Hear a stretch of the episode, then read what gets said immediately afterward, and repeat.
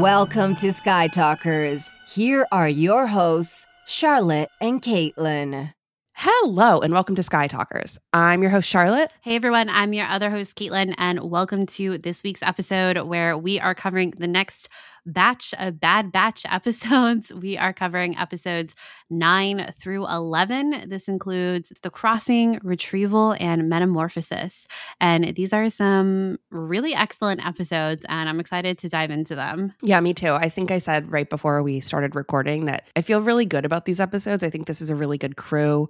I think we start off really strong and we end really strong too. I'm not not saying that the one in, in between retrieval isn't great as well. They're all really good, and I feel like they're all really unique too and have a different thing that they're saying. Um, I feel like we have a lot to say, so we should just dive on in. Caitlin, which one was your favorite That's out of gonna- the crossing, retrieval, and metamorphosis? That's what I was going to ask you. Um, probably The Crossing.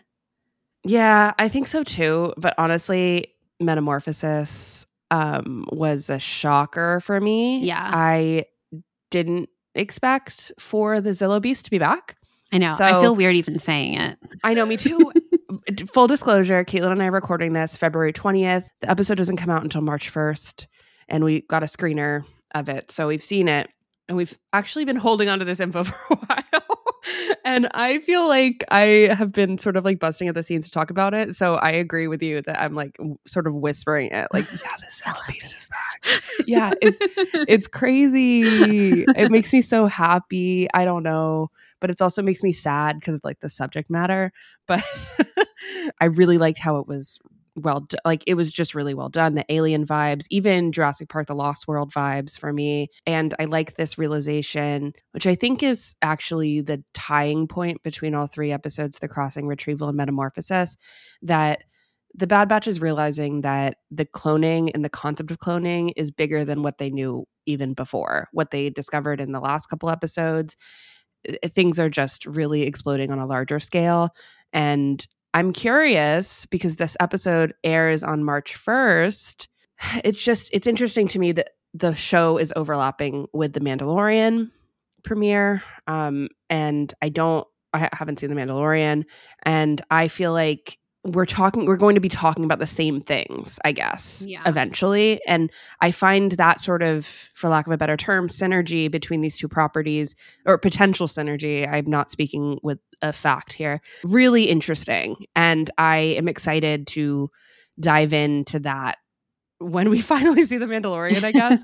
But i i just think that uh star wars feels like it's taking a deep dive into not that it had, wasn't doing this before but a lot of like ethics of cloning and what this means even beyond the clone wars which i think is pretty cool Yeah, I totally agree. And you had put in a good note about, uh, you know, the Mandalorian uh, kind of bumping up against TROS right before it came out with Force Healing, and how there was this this really excellent synergy there. And it's interesting to think that we might be getting that with the Mandalorian this season. So I don't know. It feels like that's where we're going, right? yeah yeah it just it feels like it's happening Yeah. i don't know Yeah. And I think that once again, I'm struck by the fact that the Zillo Beast is basically the Purrgil of the Clone Wars and the Bad Batch. I'm just like every major beast creature is coming back in some form or fashion, and we should expect it. The Purrgils taught us, and yet, and yet, I was not expecting the Zillo Beast. Well, here's the thing. I don't know if you have rewatched the Zillo Beast episode recently, like within the past two years. I feel like you actually have. and So have I. I have not, but I did reread the Wikipedia article. Wikipedia Oh, article. nice. Yeah. Good job. I it ends so ominously, and it's a very sad final episode. Mhm. So I think that we were always going to have or deal with this somewhere.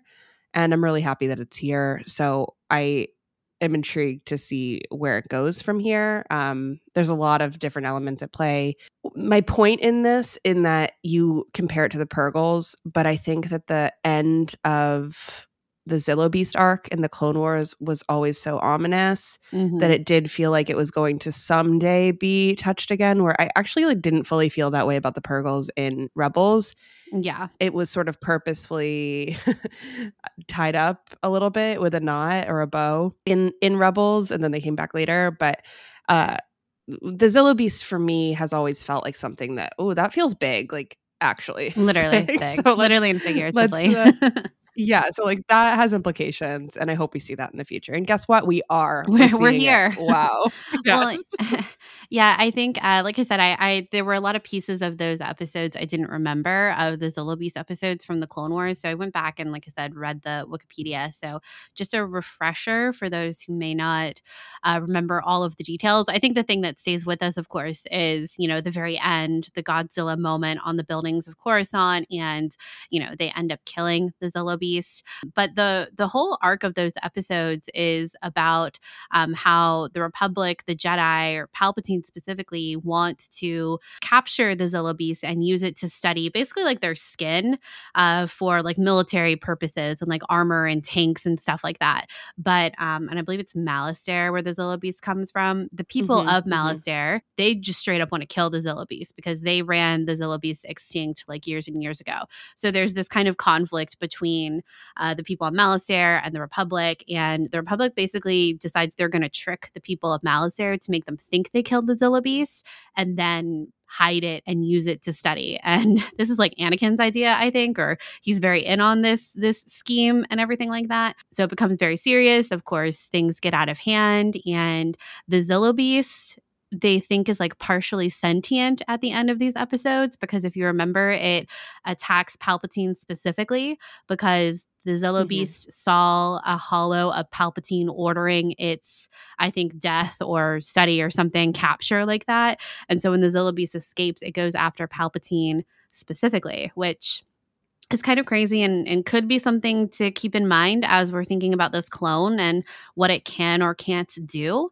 And uh, anyway, the episode ends. They kill the Zillo Beast, and Palpatine specifically orders that the Zillo Beast be studied for cloning in the future. Uh, which again, interesting. And uh, in the Wikipedia article, there was this piece about it uh, where someone had asked Dave Filoni about the Zillo Beast during the time of Rebels, and Dave said, "Let's see, this is what it says on Wikipedia. It says when asked about the Zillo Beast's potential return in Star Wars Rebels following the cancellation of the Clone Wars, Filoni stated during an interview with StarWars.com that a comeback wasn't possible because its scale was too challenging for the production, and they had no reason for why the Galactic Empire would clone it. Though he suggested the possibility of introducing a baby specimen rather than a mechanical one, no Zillo Beast appeared in the show Rebels before its ending aired in 2018." So I thought that was a, a really interesting, So interesting. right tidbit Because the baby is in this one. Yeah. It was a baby. it I feels mean, it grew, but Yeah, it was, and uh, you know the the original Zillo Beast episodes aired in 2010, so we're talking, you know, almost 15 years ago, and oh my gosh, shut up. These these episodes would have been in production, you know, in 2007, 2008, I would imagine. So Oh way before that's like that's sending me into oblivion. I can't. Do you remember watching those episodes live? Like I can't handle that. Yeah, yeah. I mean, these episodes came out like way before the Disney sale, like two Yeah. years before the Disney sale. It's kind of crazy. What a road it has been. Yeah. oh my god. So I think it is, and Dave is an executive producer on Bad Batch. Um, he hasn't written or directed any of it, but like you were talking about with The Mandalorian, you know, it just uh, something we've been tracking a lot over these past couple years is you know Camino cloning, you know Grogu, Omega, these kind of different like omega being a special clone what are the kaminoans or kaminoan scientists doing with grogu? Um, we see these scientists here at the end of you know metamorphosis. It's it's just it's also interesting and i do also the other piece of that kind of tidbit from from Dave apparently at the end of the Clone Wars. So that interview would have been around 2012, I imagine, with the cancellation of the Clone Wars and the announcement of Rebels. You know, thinking about the technology not being there and that being too challenging to do a creature of that size and the fact that they were actually able to revisit it and, you know, it feels like making it a pretty big story detail here in, you know, 2023 um, premiering the episode in 2023 anyway. And it's just kind of crazy to see how far things have come and what they are able to accomplish in animation because the other thing about you know this whole season that we've been talking about is just how incredible it looks and how the environments and the emotions on these characters faces are just oh next level literally yeah, truly. Yeah, so good. I cannot believe how far we've come. this right? is so crazy. I'm like still recovering from you saying it was 15 years ago or almost 15. Oh my I, God. I okay. imagine those episodes were in production 15 years ago. Yeah. So. You know? yeah. It's fine. Totally. It's fine. Oh my God. Eh, it's funny, like thinking back, and I don't want to dwell on this too much, but the Zillo Beast, when Caitlin and I were super into the Clone Wars or just getting into it, that arc, which I think is around four episodes, right, Caitlin, was one yeah. that you and I were like, let's just throw that one on. Let's go. I felt like there back when we were really into or getting super into the Clone Wars, that was something that it was a it was a big deal. This episode was a big deal because it was a lot of like the Dave Filoni Godzilla inspiration, of course, mm-hmm. that w- went into it. So Dave was very keen to talk about it and things like that. But anyway, that is so wild. Yeah. Um, we should probably dive into talking about the crossing though, because I think we're already jumping into the last episode, the episode that came out today, when this episode is coming out.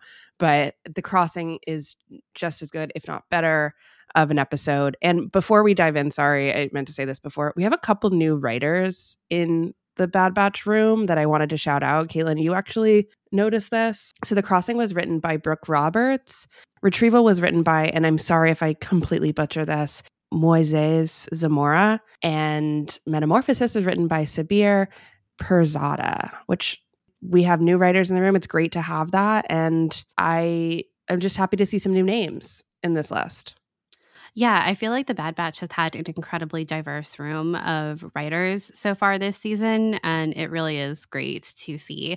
And a lot of women, too, I think. Mm-hmm. Um, I don't know, I don't have the numbers in front of me, but I feel like I've noticed more women writers on this season of The Bad Batch. Um, one thing that was interesting, I was looking up Brooke Roberts when I watched The Crossing, and she used to be a crypto an Arabic crypto linguist for the US Army, I think was what her title said on Instagram, which I don't know. It's a, it's a wow. It's a, I mean, that's a title. The ti- like to go from that to this, it I would love to hear her story. You know what I mean? Right.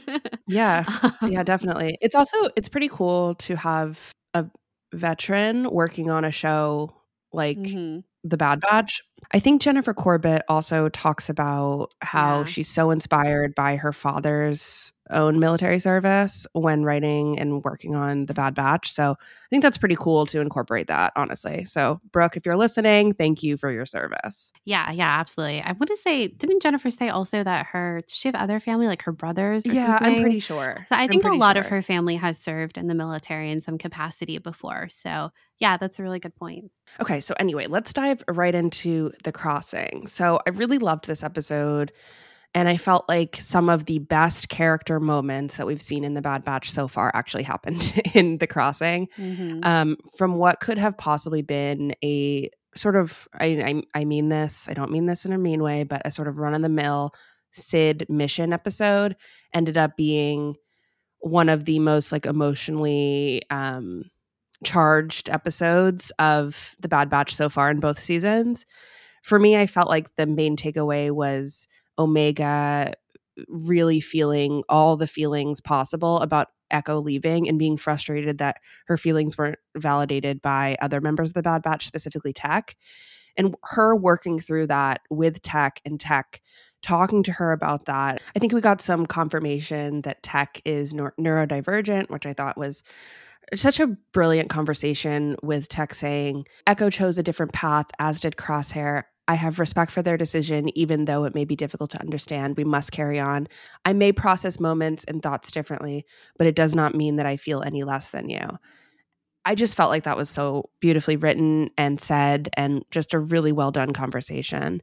I also felt like the environment, it was interesting that they put, they, this mission sort of reflected Omega's own explosive emotions with an explosive mind, I guess. Mm-hmm. A long cavern that is shadowy and dark and explosive. I just feel like it was the perfect setting for Omega to deal with these uh, really big emotions. I just I really loved this episode.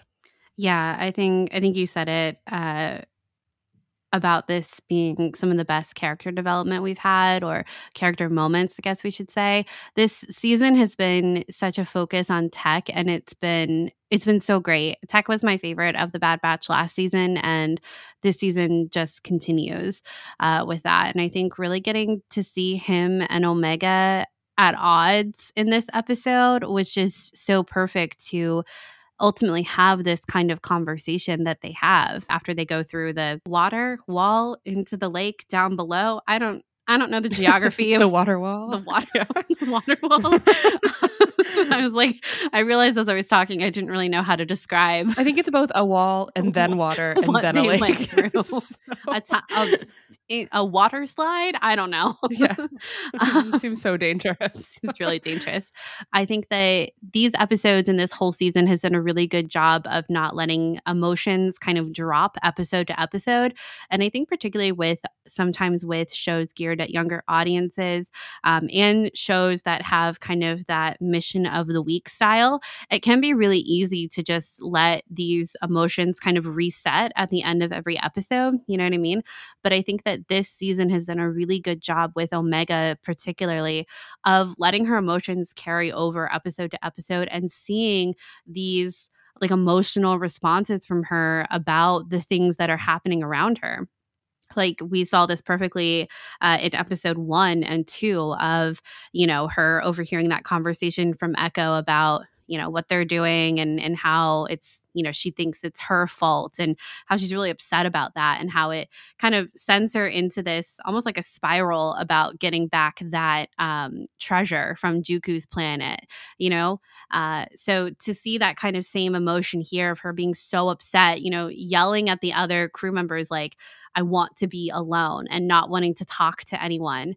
I think was just so beautifully done and I really liked I liked them having this kind of argument before you know they we get to our, our moment of understanding here in the end like when they're first arguing and, and it's just like tech and omega kind of against each other and wrecker and hunter in the middle of them like what are you like what are you doing tech? Like you need to mm-hmm.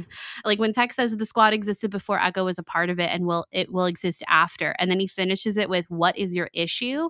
Um i think everyone like uh, wrecker and hunter were both like that was that was kind of harsh and i remember when i first heard it too thinking that's kind of harsh tech like are you remembering how young omega is in all of this? And i don't know i just i really liked kind of seeing the sulky and angsty Omega, and I can see some of that kind of teenage attitude in her developing.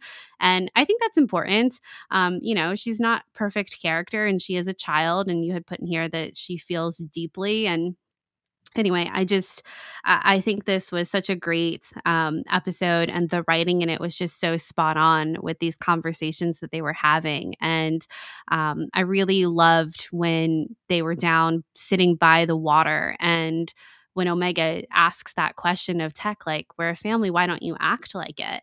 And there's such this like moment of pause as you really see Tech think about what Omega has said and how to tell her how he processes things. And of course, Omega accepts it. And I think in the next couple episodes, we have these great moments between the two of them where you can tell that there's that they're on the same page once again. Yeah, completely. And I think the water is a good symbolism there. Yes. I was waiting for you to. I didn't want to steal your yeah. thunder on the water. yeah, I mean, I think I always say water is like baptism, but often it's renewal and um restarting cleansing. and cleansing. Yeah, and that's exactly what happens, right? They jump into the pool and then they emerge and they have this great conversation. And uh I also think that I, I will never have an episode where there is flowing water where I can't say that it looks so good. right. I mean, the animation is just so beautiful. I also like Omega's shaggy wet hair. I, Yeah. I thought that was that was great. I liked uh, what's the what's the proper word, but it was giving like goth vibes a little bit. emo. Um a little yeah, I was gonna say emo, but it was reminding me a little bit about that. I think that went with her emotions as well. yeah. Um, I really liked the look of this planet too, sort of separately. I think the colors are really uh, brilliant, honestly. I think this planet, this is one of those great examples of how animation and showing something in animation versus like real tangible environments um, can make a sci-fi world like in the Bad Batch feel just so unique. This planet very well could have just been like Tatooine esque tans and sand and things like that. But instead, it mm-hmm. we're we're dealing with like purples and Reds. pinks and reds and blues also which i thought it was just a really beautiful color palette that i i really appreciated and it looked really good against their new armor too which is way more colorful and i just really appreciate how the bad batch is kind of leaning into this colorful color scheme often like more often than not you know Mhm. and I I really like that. Um, also, this episode gave us another moment that I can just put in my back pocket for not trusting Cid. I've said it for a long time. The fact that she didn't help them right away is actually insane. Uh, and sh- she says, you know, I'll see what I can do in a few days, and then hangs up. I mean, they got to get out of there. They got to stop. And I know that they're afraid of the blackmail um, situation, and that comes up in the next episode, retrieval. But this one, I was like, they have no ship. Their home is gone. That's another thing that I feel like uh, we didn't really talk about that much. I think I really latched on to the fact that Omega is sad because Echo is gone, but another sort of nail in the coffin, if you will, is the fact that their ship gets stolen. And that is just really, really puts them in a really rough place and just really demoralizing. Right. And I feel like I could fully understand Omega in that moment where as a kid, your emotions are just so big and you, your experience is also so small. So your life is very tied to routine and your home and what you're familiar with. And I feel like the ship I to them is their home, but more so for Omega it is really her home. And I think that was a really low blow for Omega as well. So she was really dealing with that. And I know that they're all dealing with it, but that really felt like wow, they really this story kicked Omega when she was down pretty hard. I know. All I could think about was Lula on the ship. I was like, I they know, me have to get her back. But okay, so I was thinking about Gonky. I was like, the Gonky's on the ship, and that comes up obviously in the next episode, so we can talk about that now. But I was like, Gonky's there. What about Gonky? Of course, when I first watched this, I was like, I wasn't like they can use Gonky to find the ship, which comes up in retrieval, and I was like, yes, but you know, Gonky is um. It sounds so crazy when I say the word gonky, but because it sounds like donkey, right? Gonky is just the hidden love of the Bad Batch, in my opinion. I feel like I just am so obsessed with this trash can droid. And the fact that there's not that much attention that is paid to him until retrieval, where in the next episode, I don't want to get too far ahead, but when they when they find Gonky, and they say, you know, Benny, friggin' Benny, is like he- he's just like a beat up old battery, and they're like, not to us, and He's really our just beat up battery. he's oh yeah he's our beat up battery. And and like the reason why they're able to find the ship. So gonky supremacy gonky forever. Gonky is might be my favorite member of the bad batch Gonky really hasn't had a good shout out this season so far. It's I know. definitely where season two is lacking in the. Gonky content. My favorite part of Gonky is when you have the subtitles on and it's just like Gonky mumbles, Gonky murmurs, Gonky clonks. Like it just- it's so funny. Oh Uh. my gosh. Um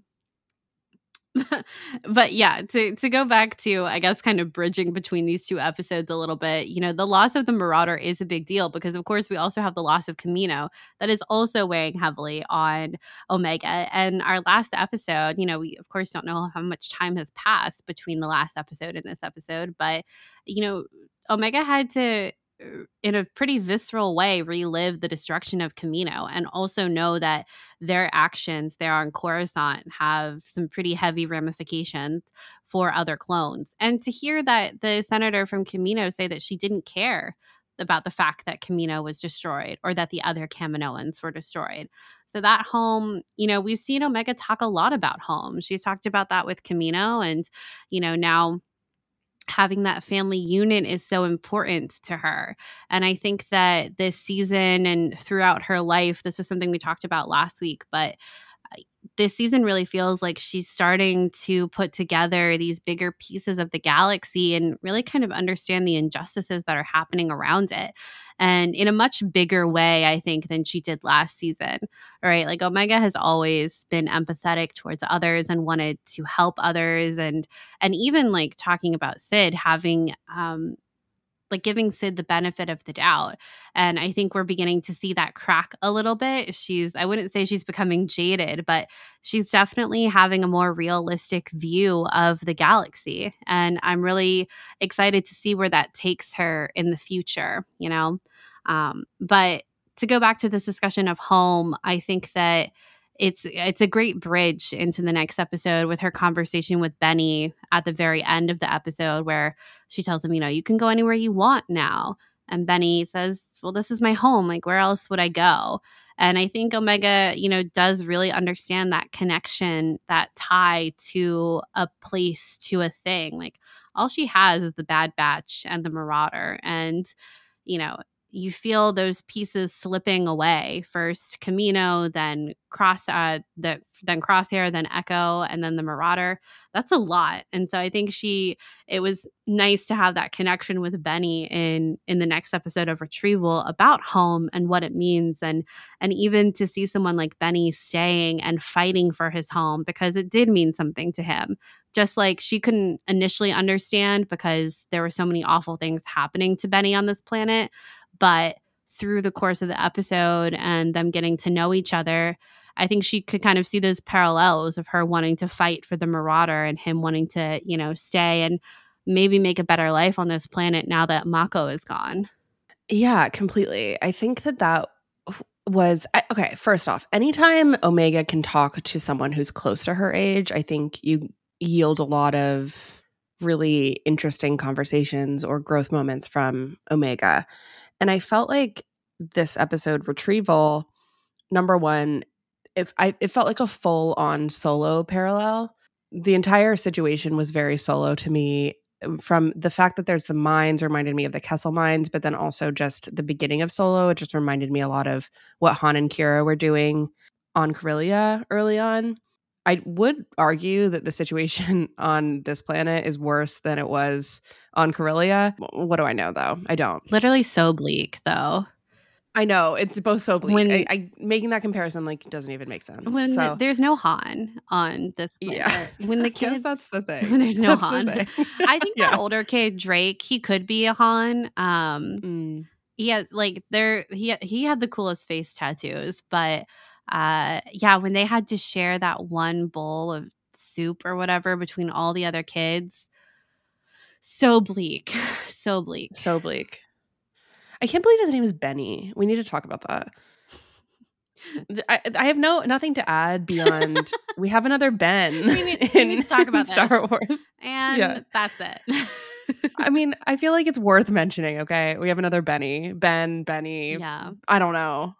It's interesting regardless, I feel like the story that this episode painted was, like you said, super bleak and very clear. I liked how at the end of this episode, Omega has a moment of reflection where she says, the Empire isn't the only threat. We've seen so many in the galaxy, like Mako. When after Mako dies and the kids have now equal share of the profits, which I don't believe. I don't buy that. It's just sad. And then Tech says, however, there are many of many like us out there as well. And that is something.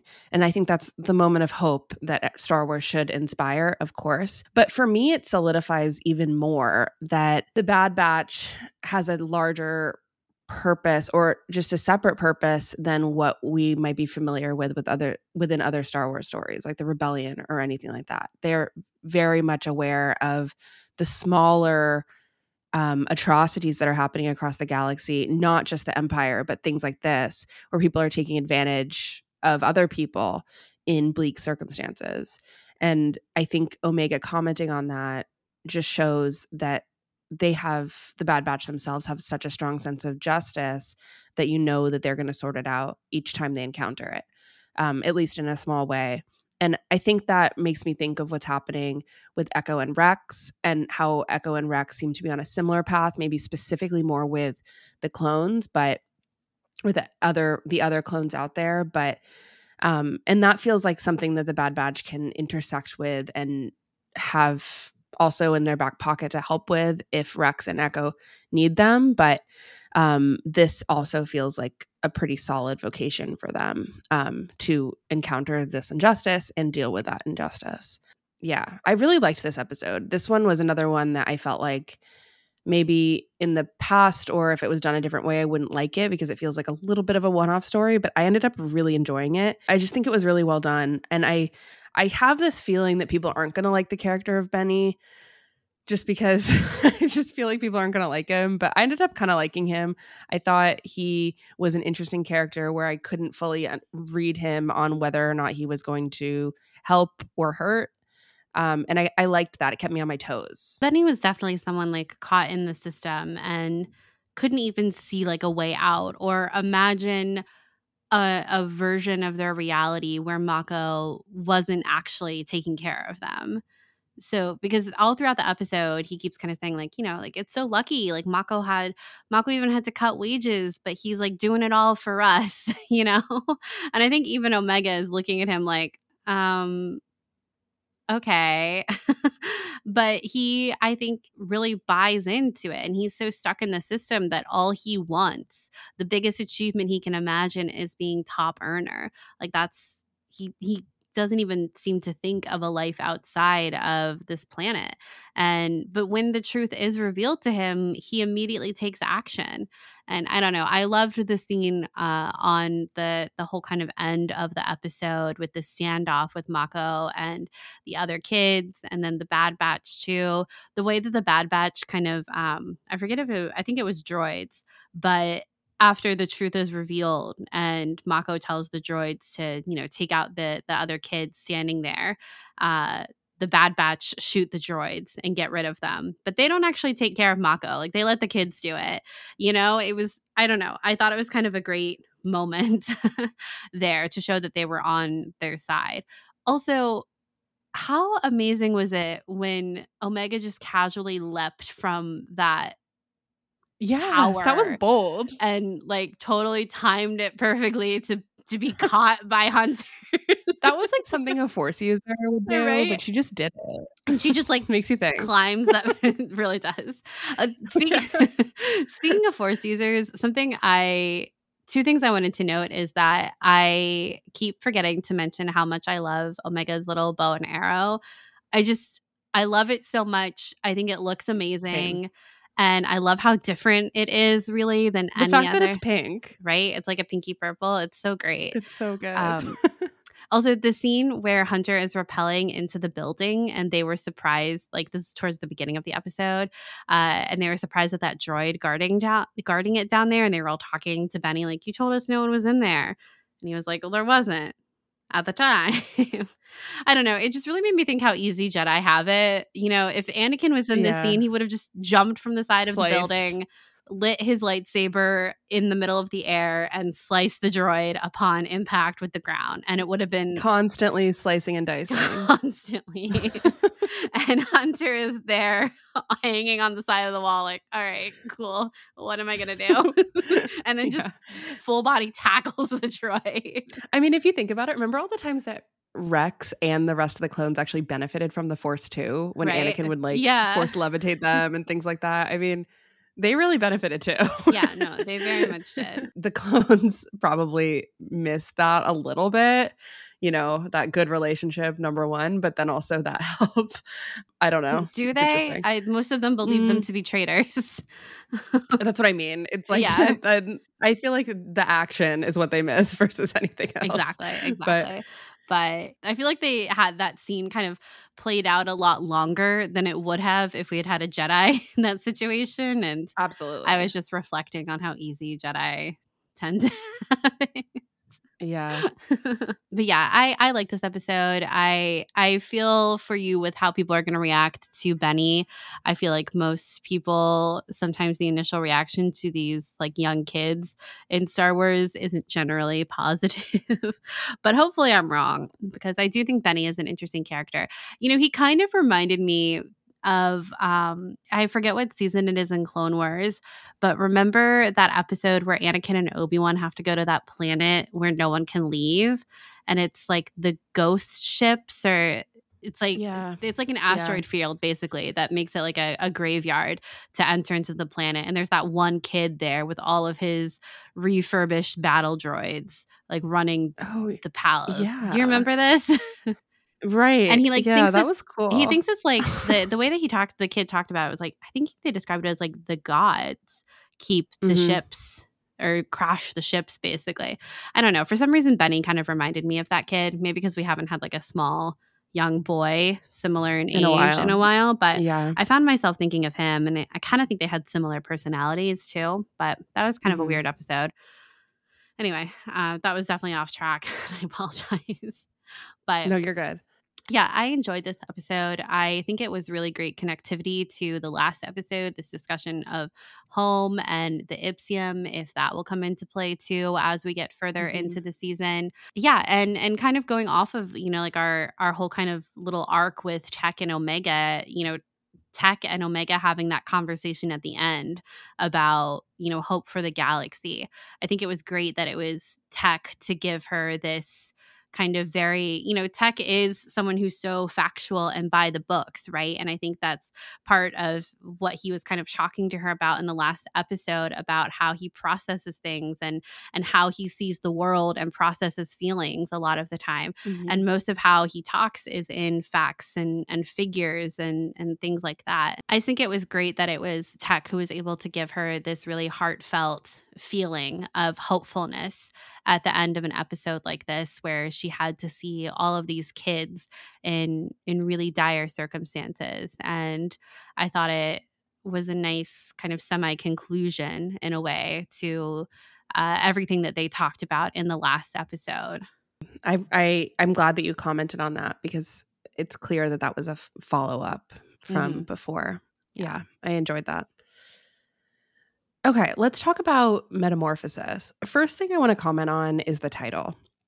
So, we've talked a little bit already about this episode in the very beginning of this podcast episode, but I feel like metamorphosis is a good eerie title for for this because it I think it you know underscores the transformation that happens with the Zillo Beast itself um as it eats the energy and changes but also I think it's a a, a metamorphosis is like a full change right and I think what the Bad Batch encounter in this episode is an understanding that things are much larger than themselves and I think they too are also experiencing a major change in the way that they view themselves, the world, and uh, cloning, I guess, in general. Um, and Omega is a really key piece in this episode that I wanted to comment on. Oftentimes, I just really appreciate when it comes back to the fact that when Omega spent a lot all her life before the Bad Batch with Nala Se. She was in the lab, helping her in the lab. She knows the equipment, she knows the science. And it was interesting to see her encounter similar tech in this episode, but it was different. And she also recognized that there was more cloning happening off of Kamino. Um, I have a lot of swirling thoughts that I don't know where to place, I think, with this. And just even talking about the crossover with the Mandalorian, I think something that really s- m- perplexes me is how the Kamino symbol is on Dr. Pershing's uniform in in The Mandalorian. And I guess you could say that it has to do with Mount Tantiss. Potentially that's what we're going to deal with. I don't know. I don't really have any place to put that. I don't really have anything left to say about that, but it's nice to see that explored here. Maybe it'll come back in The Mandalorian. Who's to say? if not in this season, maybe next season. I don't know. But I did really enjoy the alien themes in this episode. It was downright spooky and scary and the way that it opened is so alien. I also think that it's interesting on how how on Mount Tantiss there are Wayland facilities and that's obviously a direct rip from the Weyland Corp in Alien. I thought that was cool. And I also really I'm sorry I'm taking over and sort of monologuing, but the the doctor that is introduced in this episode Dr. Hemlock is downright scary and his voice is like velvet in this weird way. I don't know. Did you feel this? Like I felt like it was um he was I I just wanted to hear him speak. and that is a scary part of a villain. You know? Did you feel that or is it just me? He has that kind of Thrawn calmness, you yes, know? Yes, that's exactly what it is. That's exactly the Thrawn calm. yeah. And uh, obviously the name Hemlock, a, a deadly plant, um he's evil. So yeah there you go. yeah, I think this there's a lot happening in this episode that feels like one will come back to throughout the rest of the season, potentially into The Mandalorian and into future seasons of The Bad Batch too. I know one thing I found myself thinking a lot about in this episode was with Nala Se, you know, coming back to her and how um, when Dr. Hemlock is talking to her from the cell, you know, she says that I'm not exactly motivated to continue my work after the empire destroyed my civilization. This is a really different response than the senator from Kamino. And I don't know if we've really talked in depth or, or really at all about just the tragedy of Kamino. you know, Star Wars is tragedy, but man, on Kamino, it really is. Like to think about the fact that this planet was just kind of casually erased for the existence uh, from existence for the benefit of like the war the republic palpatine fill in the blank and then so easily destroyed by the empire as well simply you know as tech says at the end of the episode so that the empire could control cloning capabilities and technology is just it's kind of insane and to think about just the casual citizens of Kamino how like what were they told, you know, during the period before Attack of the Clones and, you know, then kind of being brought back to the galactic stage in a really big way with the clone army and then just gone in the blink of an eye. I don't know. It just, it kind of, I was kind of thinking about kind of the whole timeline, I guess, of Kamino over the past like 10 to 15 to 30 years in Star Wars timeline. And it's, it's really sad. Yeah, it's really sad. And clearly Nala Se is also really sad. Yeah. I think that's something that I appreciate. I feel like the character of Nala Se isn't talked about enough. I think she's super interesting and isn't I think it's easy to think about the cloners of Kamino as having a clinical purpose and sort of emotionless and things like that. But Nala Se is clearly not. And it's very clear that they're going to use Omega as her bait to get her to talk and to get her to speak up about the special cloning projects that she was doing with Omega present, right? And I think you're so on the nose about we have not recovered from the tragedy of Kamino. I think this entire season actually is about how no one has recovered from the tragedy of Kamino mm-hmm. and everyone's just sort of existing and not really knowing what the heck to do, including Nala Se, including the entire Bad Batch. Like no one knows what it all means, right? And this entire episode really blows that wide open and makes you realize, like, okay, they might have destroyed Kamino, but the reason why they did that is because they wanted to control everything, yeah. right? They wanted to control cloning and the power of cloning on one spot on this like imposing mountain so the empire can conduct crazy scientific experiments. It's a lot.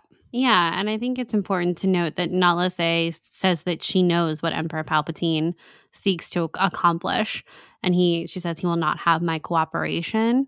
The Kaminoans know a lot. I don't know what they know, but they know it, you know?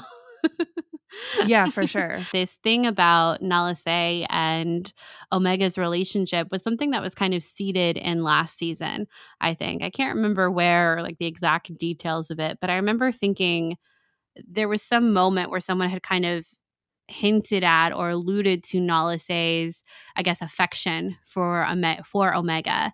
And I remember talking about and kind of wondering what that meant or where we would see it. And it does look like we're going to be seeing it uh, this season potentially. One thing I wanted to know about Kamino versus potentially Mount Tantiss is I think Kamino has a rich tradition of being cloners by trade, right? Like that is part of their culture. It's who they are. They are cloners, right?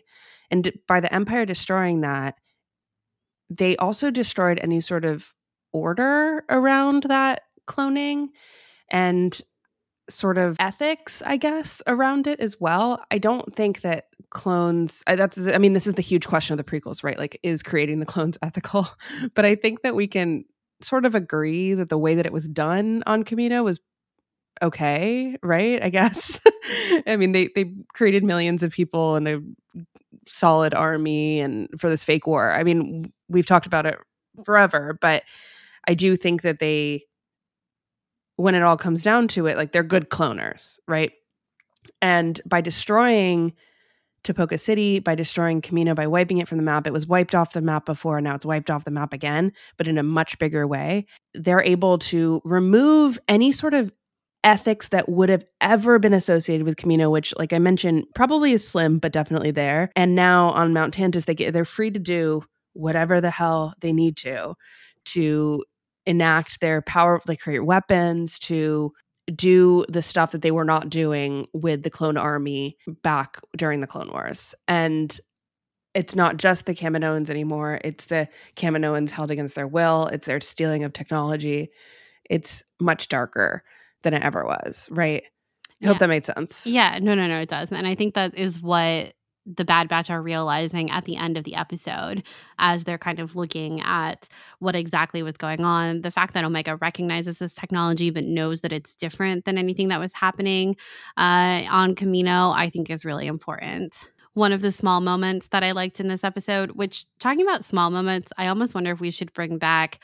I forget what what season it was of what show, but it was when we would talk about like our two highs and two lows or like our favorite small moment from an episode. Do you remember? Yeah. I think it was actually it might have been Bad Batch season one. I think it was Resistance. Was it Resistance? I don't know. Um, yeah. We might need to bring that back because this feels so random. But I think one of my favorite small moments from this episode was um, after the Zillo Beast escapes, and Tech so matter of factly says that the Zillo Beast ate the crew, and Omega freaks out. she, she says it back to him three times or something like that. You know, he ate the crew it ate the crew. she she just backs into Wrecker, and Wrecker has his hands on her, her shoulders, asking Tech, "How is that helping right now?"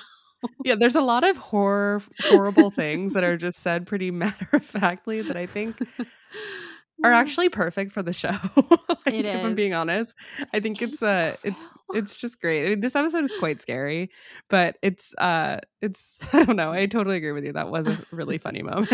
uh, I think that you know this. I think this is thinking about the Zillo Beast, and it's if you have seen the Clone Wars and know where the Zillo Beast comes from, you know, I think we were all kind of overwhelmed at the end of that episode of the Clone Wars because it's definitely played very tragically. The fact that this is the very last Zillo Beast and they've killed it here in this, you know, incredibly industrialized city place where it doesn't belong. You know, the the end of the Zillo Beast that the episode is called The Zillo Beast Strikes Back, which I think feels like so early Clone Wars to have an episode that is both Godzilla so and right. named to be The Empire Strikes Back. yeah, so you're so right. well, the episode itself is kind of campy, and I think a title like Strikes Back is also kind of campy. Like they were doing something when they did the Zillo Beast episode. Well, I mean, you know, the, the pr- promotion, the marketing, they did a lot of marketing for the Zillo Beast. Uh, actually, like remember they had like all the posters that were all the Godzilla yeah. posters, and anyway. Yes, in retrospect, because of Dave's comments about it's so expensive to do this. You now realize why there was so much promotion Right. because they really had to make it count. I, um, you know, you say those episodes are campy, but they're so dark. Truly, the fact that they the are, but I think the concept itself is. Campy. I mean, the fact that it's like Godzilla and you Yeah. I think in those um they weren't they're not Rebels Recon, but whatever on the DVDs, whatever they're called for the Rebels Mm, Recon mm-hmm. equivalent for Clone Wars at that time. I think Dave is pretty much saying, I wanted to do Godzilla and it took me however long to get it. And here it is. so it took me like what, like two seasons? Okay, yeah, but that's like five years in yeah, totally, animation totally. time. Okay, so it is a long It's time. just kind of funny. Um, anyway, you know, those episodes are really dark about like the military and how they want to. There's this whole discussion about if they, if the Republic is going to aid in making this species go completely extinct. Like it's super dark. And the fact that it ends with the cloning of it all. And the end of that episode is definitely the tone of it is tragic. It's sad. It's somber. And I think you go through those first two episodes kind of scared of the Zillo Beast, right? But then by the end of it, it's it's so sad, and I found myself kind of having a very similar reaction in this episode too, of being really scared of the Zillo Beast, and then once the Empire arrives and shot it down and captured it again. I was kind of brought back to the end of the Clone Wars and seeing it struggle at the end. I felt so sad of thinking that, you know, it's this incredible creature, right? And it's going to be used to this for this horrible purpose again. Free the Zillo Beast. Free the Zillo Beast. Totally. I mean, I think that's the whole thing about Godzilla too, right? Yeah, yeah, exactly. So, and like any Leviathan type concept, um, yeah, interesting. Is it the creature or the Uh, ones fighting the creature?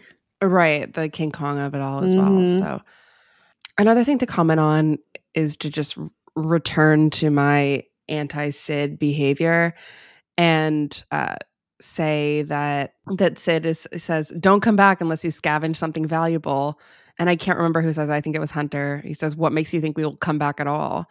And I think they're just so done. They're so done, but they have to maintain some sort of relationship with her because of the blackmail and the knowledge that she has on them.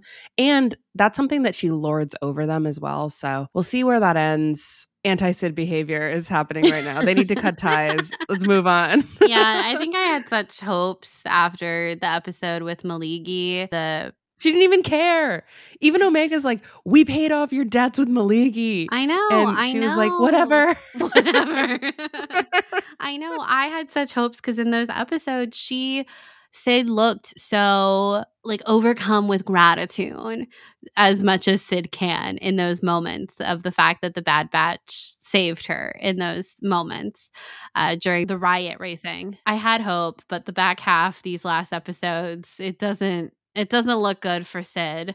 So I don't know. Maybe she'll maybe she'll pull a hail mary or something to come back into our good graces. But I I think I'm leaning with you that it's time for them to leave her. And I mean, ultimately, I think we would have always been leading to this, right? In our like weekly discussions about purpose and belonging and the Bad Batch's purpose is not to do these one off jobs of transporting frozen chicken nuggets for Cid across the galaxy, you know? So not, the, not the chicken nuggets. the fact that it's chicken nuggets. Nerf nuggets. No one talked about this except for us. Well, we did. We did. Coming to you with a hard hitting analysis. Nerf is chicken. Are they in the shapes? It just it I I don't know. It's just hilarious to me. Did they have to have like special equipment on their ship to keep it frozen? You know what I mean? I just these are things I'd like to know. Also, I want to know who decided this. Who was like, you know what? Let's have Hunter and Echo be transporting frozen. well, what nuggets. what probably happened is in the draft it was food, and then it just got refined into well, what would you know stay? It would be something frozen. All right, let's do chicken nuggets. I'm surprised they, You just- know? they didn't just make it like Meiloorun. Like when in doubt, make it a Meiloorun. That's a that's a rebels thing. Let's be real. I know it's a Rebels thing, but it would be like it could be here. It would be It's nice. a, it's I- a fruit it, in the yeah. galaxy. Anyway, You're I mean, right. I'm glad we have frozen Nerf nuggets now. Um, anyway, that is not the Bad Batch's higher purpose, their higher calling. so, of course, at some point we would be leaving Cid. but I had hoped it would be on better terms, but it definitely doesn't doesn't look like it. Yeah, totally. Anyway, I feel like I really enjoyed all of these episodes so much. Um, I think these are, I don't know if I, they're my favorite yet, but I do feel like the latter half of the season is stronger than it is than the than the front half Mhm. and they're just like all bangers. And I also feel like we're dealing with like harder emotions also now. So yeah. there's some really good episodes coming up too. I'm really excited to talk about them. And the next time we're talking about the Bad Batch, by the way, is March 22nd, where we'll talk about episodes 12, 13, and 14. And then the next episode after that will be after the two part finale. Casual. It's, just, it's coming up quickly. Uh yeah. It really is. It's so crazy. We're almost at the end of the Bad Batch. It's wild. It is wild. Yeah, I think these I think that the crossing might be my favorite episode so far. Um the the whole last week's episodes with Truth or our, our last episode on Bad Batch with uh Truth and Consequences and I can't think of the other one. Um the other title Clone conspiracy. Clone Conspiracy. Thank you. Clone Conspiracy and Truth and Consequences. Those ones were so juicy and good. You know what I mean? But there's something about the crossing that was just so emotional and lovely and heartfelt between Tech and Omega that I'm obsessed with it. So I think that may be my favorite episode so far this season overall, and one that I think about a lot when thinking about these characters in the future. yeah, absolutely. I mean, how could you not? All right. Well, is there anything else you want to mention? Any small moments we didn't properly acknowledge? Any gonky gonks? Probably. Gon- gonky gonk. Any final gonkies? no, just gonky forever. I at one time when Charlotte and I were in Disney World, um, we got a little gonky little okay, I got it. I still have it. I know. But it falls over all the time. it's very It does not s- stand flat, which maybe it's part of its charm. is gonky. but I really wanted to like get a video of it walking. It's one of those wind up toys that has that walks, but he doesn't. He does. It doesn't work. It's defective. But he's your defective gonky. exactly. Exactly. That's exactly what I wanted you to say. I, I think it probably has something to do with the fact that he was smushed in some backpack or something we had like all day. Um, because if you Yeah. remember, I remember walking around that day and you could hear him in the bag. It was like he had been eternally wound up, and we were we'd be walking and going, and he was just gonking. sound?" Gonk, and he was gonk. just yeah. like gonking in the bottom of the bag. What is that melody? it's just gonky gonking. what is that strange, sweet sound wafting around us right now? Tis Gonky, the trash can droid. yes, exactly. Uh, anyway, all right. Well, that was a good final Gonky moment. um, thank you guys for listening to these episodes. Like Charlotte said, we'll be back on March 22nd to talk about episodes 12, 13, and 14. And we will have Bad Batch content out, or sorry. We will have, hmm, sorry. We will also be covering The Mandalorian, which will be out by the time of our next Bad Batch episode, the time of that you're listening to this episode too. So I don't know. I'm kind of as we were recording this, I was wondering, what if the first episode of The Mandalorian is like all about Mount Tantiss? If it is, we'll cover it on the next Yeah. episode, or we'll talk about it in our Mandalorian discussion episode. Because, like I mentioned, we haven't actually seen it. We don't know. yeah. I'm It, just kind of. and also, when this episode comes out, like I don't know what's even going to be on the feed, so we'll see. okay, we'll see. yeah. So I don't know. I was thinking about that as we were discussing Metamorphosis. I was like, huh, I wonder if indeed that first episode of The Mandalorian will just be a direct attachment to this episode of Bad Batch. Wouldn't that be crazy? But anyway, we will be talking about it all. You know where to find us. If you want to find us on Twitter, you can find us uh, at Skytalkers Pod or our personal handles. Charlotte's is at Clarity. Mine is at Caitlin Plusher. We also have our website, skytalkers.com, Instagram, TikTok, um, Facebook, all good places to find us. You can also email us hello at skytalkers.com if you want to email us directly. And if you haven't left us a review yet on Apple Podcasts or Spotify, we would really appreciate it if you took a couple seconds to go and do that, as it really helps other people find our show. And if you're interested in other ways to support us, you can head on over to our Patreon and check out our different reward tiers there. Okay, I have a surprise. Oh, okay. Oh my God, is that Gonky?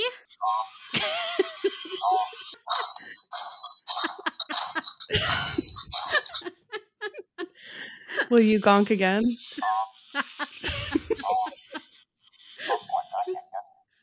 oh my god, he won't stop. So this is what's happening. what is that sweet melody? melody. Exactly. Okay. All right, Gonky, you must stop. and of course he does not stand up. All right. I would like to thank these amazing amazing patrons. Thank you for that gonky interlude. I'm sorry if it like blew off your speakers. I don't know what that sounded like. Okay. But I was rummaging through my drawers. I was like, I know he's in here. you put him in a drawer. Oh, yeah, I put him in a oh, drawer. Poor Okay. Gonky. Need to be very clear. My desk is an abomination of Star Wars merchandise and collectibles. I need to stop buying little trinkets, but I can't stop. I can't stop buying little trinkets. I can't stop. Okay. Nor do I want to. Okay. So, okay. Okay. All right. I think All you right. need to swap one out for Gonky after this. But all right, go on. Let's thank the patrons.